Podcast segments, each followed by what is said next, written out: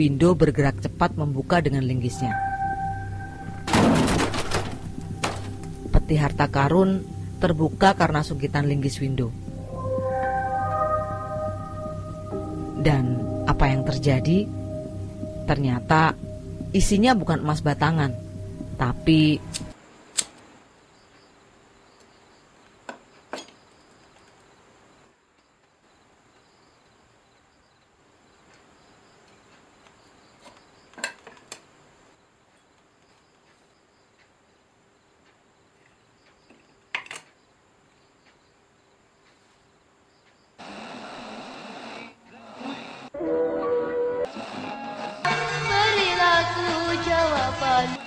Selamat datang di podcast Kopi Hitam. Halo para pendengar podcast Kopi Hitam.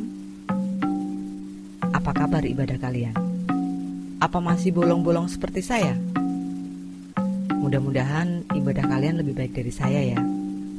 Siapa tahu dengan banyaknya pendengar podcast ini yang ibadahnya bagus, amalnya bakal nyiprat ke saya.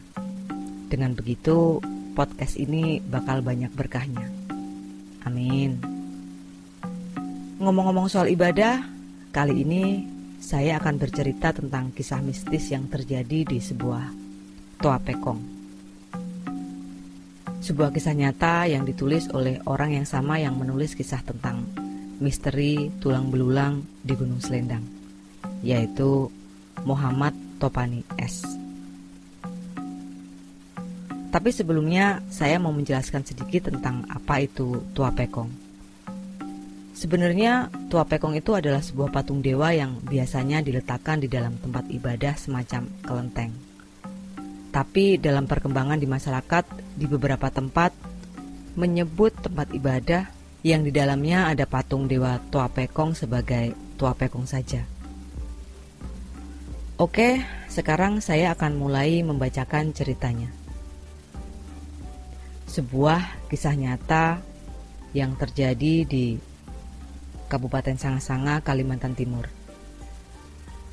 Cerita yang berjudul Misteri Harta Karun Toa Pekong. Ditulis oleh Muhammad Topani S.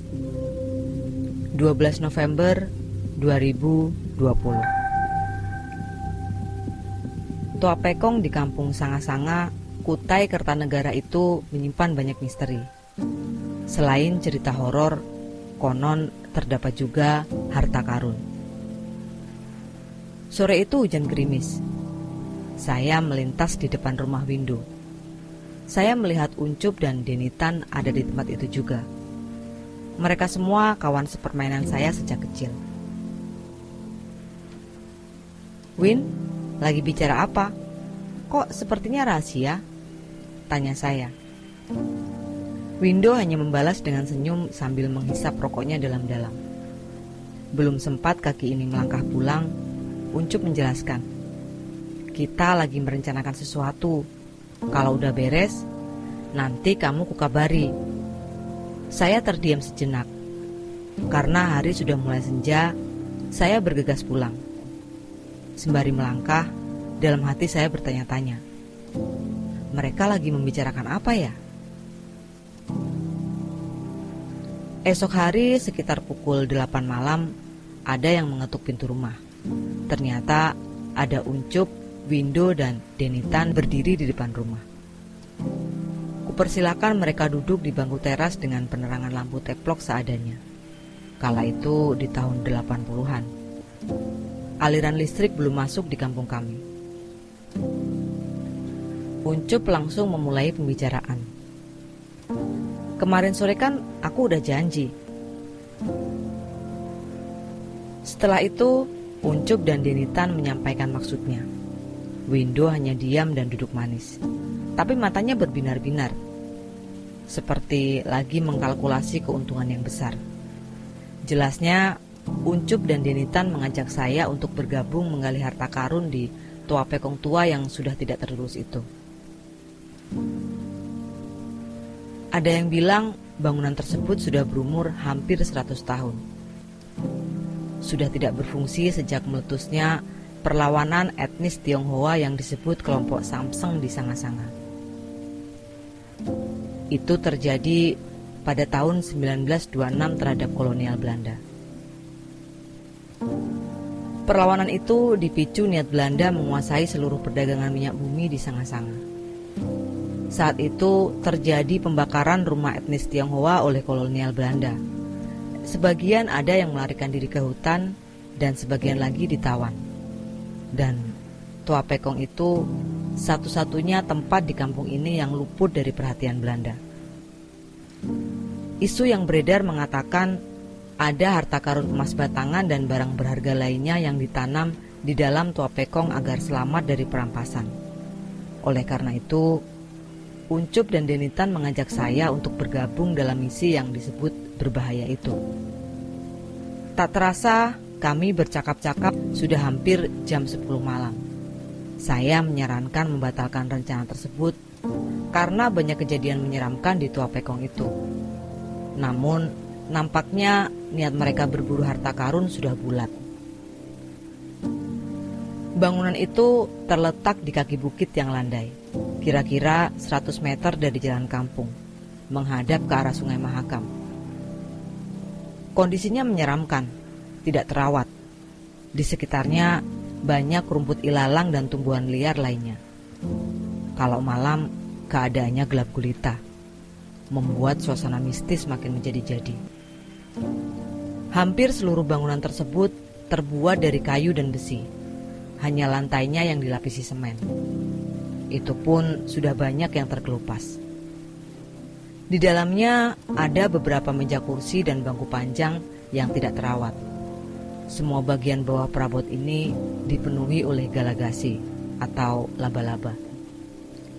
Dindingnya lapuk dimakan usia di langit-langit bergelantungan kelelawar yang menebarkan aroma khas. Selain kelelawar, ada beberapa anjing gunung yang menempati bangunan ini. Dahulu tempat ini bebas ditempati siapa saja asalkan bisa merawatnya. Mungkin juga masyarakat setempat membiarkan pendatang baru untuk diuji nyalinya. Menurut cerita yang saya ketahui, tidak ada yang bisa bertahan di sini lebih dari satu bulan karena gangguan makhluk gaib. Baik mereka yang hanya tinggal sejenak atau memang berburu harta karun. Teror makhluk gaib ini bisa terjadi kapan saja, tidak pilih-pilih waktu, selalu bergentayangan. Penampakannya dihadiahkan bagi orang-orang yang penakut. Tapi tidak untuk kami, kata Uncup Windo dan Denitan seraya meyakinkan saya agar saya ikut berburu harta karun. Terakhir, sekitar tahun 70-an, ada sepasang suami istri dari pulau seberang yang tinggal di Tua Pekong dan bisa bertahan hampir tiga bulan. Luar biasa. Tapi setelah memasuki bulan ketiga, akhirnya mereka tumbang juga. Ceritanya begini. Saat tengah malam, ada tiga ahli mesin sedang bekerja memperbaiki mesin kapal di pelabuhan kecil di tepian Sungai Mahakam. Posisi pelabuhan tidak jauh dari Tua Pekong. Setelah selesai, mereka pulang jalan kaki. Beberapa menit kemudian, ada jeritan panjang dari arah Tua Pekong. Mendengar jeritan tadi, mereka saling pandang dengan jantung yang berdebar-debar mereka sepakat untuk mendatangi asal suara tadi. Setelah sampai di atas, dengan penerangan lampu senter masing-masing, mereka melihat laki-laki parubaya duduk di atas bangku panjang, terkulai lemas bersandar pada dinding. Jari tangannya memegang sebatang rokok yang masih mengembulkan asap. Anehnya, asap rokok kretek yang masih menyala itu menebarkan aroma dupa hio yang menyengat. Di ruang dalam, ada seorang wanita duduk di pojokan dengan mendekap kedua lututnya terlihat sangat ketakutan. Sesekali ia meracau, seperti orang kesurupan. Tidak, tidak, bukan saya, bukan saya. Kalimat itu diulanginya berkali-kali. Karena khawatir terjadi apa-apa, suami istri ini langsung dipindahkan ke rumah penduduk. Esok harinya, wanita itu bercerita dengan terbata-bata. Saat itu, dia sedang jalan menuju teras untuk memanggil suaminya. Namun, dia mendapati suaminya duduk bersanding dengan orang berjubah labu atau baju tradisional Cina dengan memegang segenggam dupa hiu dan tanpa kepala. Yang mengejutkan lagi, asap hiu juga keluar dari lubang lehernya. Terlihat dengan jelas suaminya tidak berdaya. Setelah itu, dia menjerit dan lari ke dalam bangunan. Celakanya, dia melihat kepala manusia di sudut ruang yang lalu mengikutinya dengan cara menggelinding begitu saja. Kepala tersebut menyeringai dan bertanya dengan lengkingan yang tinggi. Siapa yang menggali? Setelah itu, dia tidak sadarkan diri. Pasangan suami istri ini tidak pernah punya niat mencari harta karun. Namun, tetap saja dihantui penunggu tua pekong tua itu. Kejadian ini sudah berlalu hampir 10 tahun. Suatu malam, rumah saya dikunjungi laki-laki yang tidak dikenal. Perawakannya sedang. Kulitnya putih dan matanya sipit seperti keturunan Tionghoa. Dia memberikan lipatan kertas dalam amplop merah beraroma dupa hiu. Dia menyuruh saya memberikan amplop kepada Denitan setelah itu, dia pamit. Esok harinya, saya langsung menghubungi Denitan, Uncup, dan Windo. Denitan membuka amplop merah yang bertuliskan aksara Hanzi. Setelah dibaca, Denitan tersenyum. Di antara kami, hanya Denitan yang bisa membaca huruf Hanzi. Lalu, dia menjelaskan bahwa benar di tua pekong tua itu ada harta karun yang dipendam Berikut titik-titik lantai yang perlu digali. Saya membatin. Kenapa peta harta karun itu dititipkan kepada saya? Dan siapa orang itu?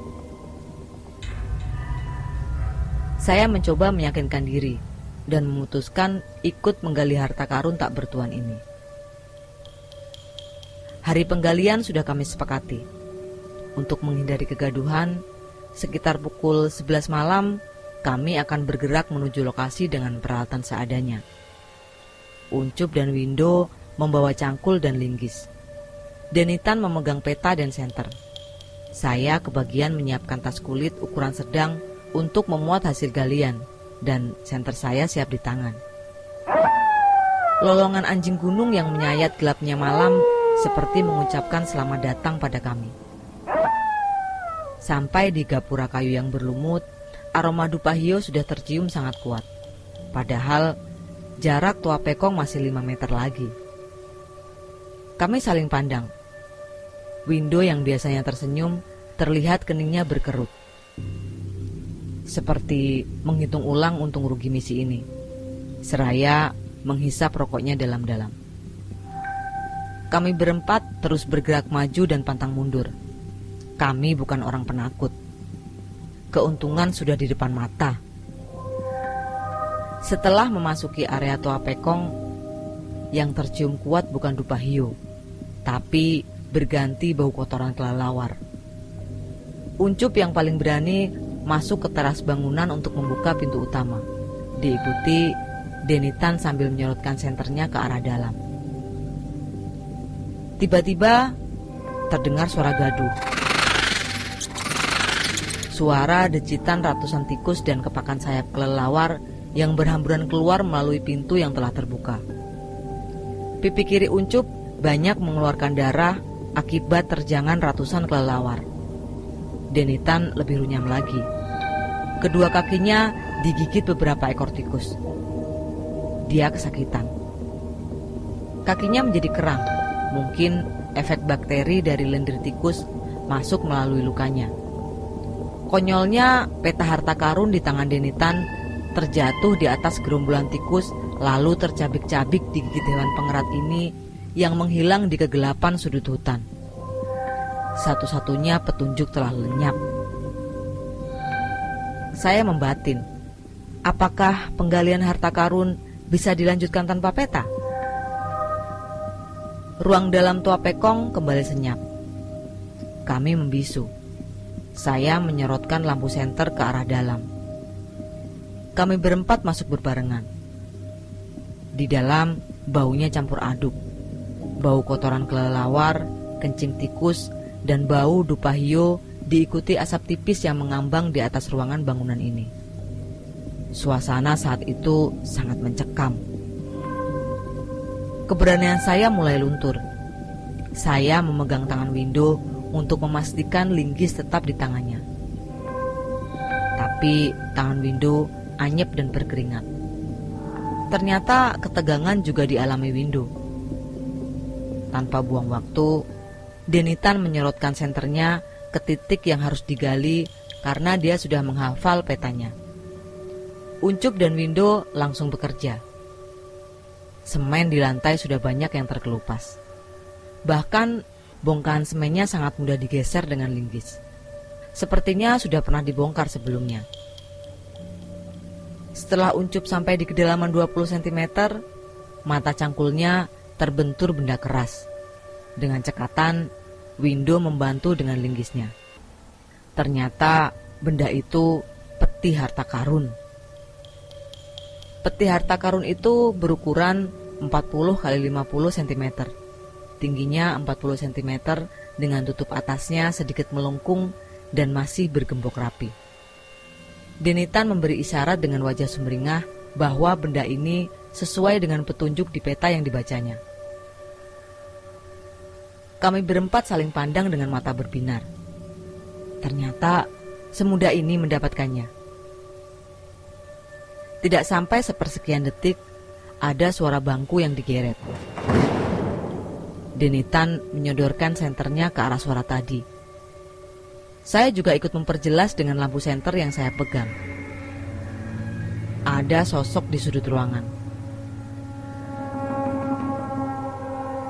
Terlihat dengan jelas tangannya memegang segenggam dupa hiu yang menyala. Dia duduk di kursi panjang dan tanpa kepala. Di lubang lehernya mengeluarkan asap tipis yang menjalar dan mengambang di bawah langit-langit bangunan. Saya teringat dengan cerita suami istri yang pernah melihat makhluk penunggu harta karun ini. Ternyata dia sudah di hadapan saya. Sekujur badan saya gemetar. Badan ini terasa melayang saking takutnya. Karena samar-samar saya mengenal orang ini. Uncup dan Windo dengan cangkul dan linggis di tangan mengamankan peti tersebut. Dengan mental baja, Denitan mendekati makhluk tersebut sambil berbicara lirih dengan bahasa yang kami tidak mengerti. Setelah itu, makhluk gaib tersebut menghilang. Yang tertinggal hanya dupa hiu yang berserakan di lantai dengan keadaan menyala. Kuakui, sahabat saya ini orang-orang yang pemberani.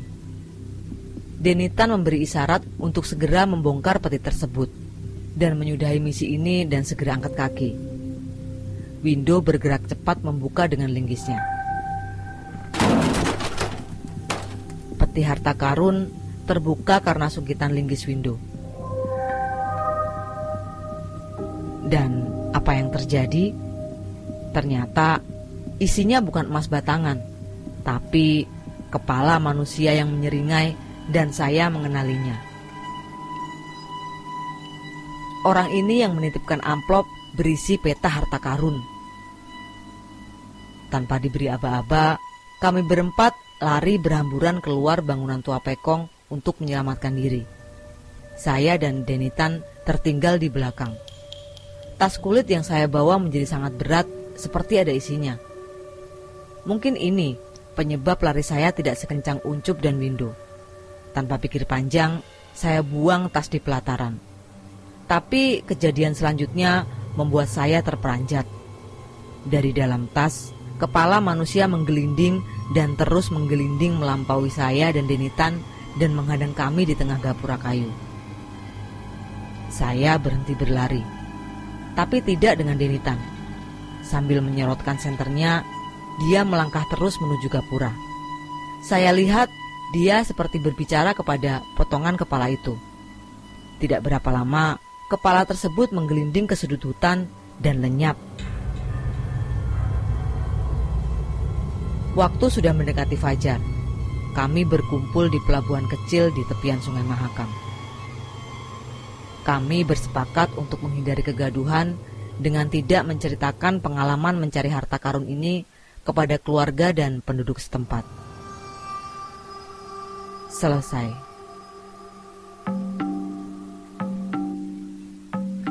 Wah, ini sih lebih menegangkan dari cerita yang pertama, yang soal tulang belulang di Gunung Selendang. Dan bangunan yang usianya ratusan tahun itu sudah pasti menyimpan banyak cerita horor. Mau itu hotel, sekolah, rumah sakit, bahkan tempat ibadah sekalipun. Apalagi bangunan ini tidak terpakai, sudah pasti banyak cerita horornya. Cukup sekian dulu cerita kali ini. Jangan lupa subscribe bagi yang belum subscribe. Nyalakan notifikasi. Ini penting ya, supaya kalian tahu kapan kami update. Karena jujur, Sampai sekarang, saya belum bisa memenuhi permintaan kalian untuk sering-sering update. Tapi doakan saja, mudah-mudahan ke depan saya bisa sesering mungkin update cerita horor. Dan terima kasih sudah mendengarkan sampai selesai. Saya Sari, sampai jumpa di cerita selanjutnya.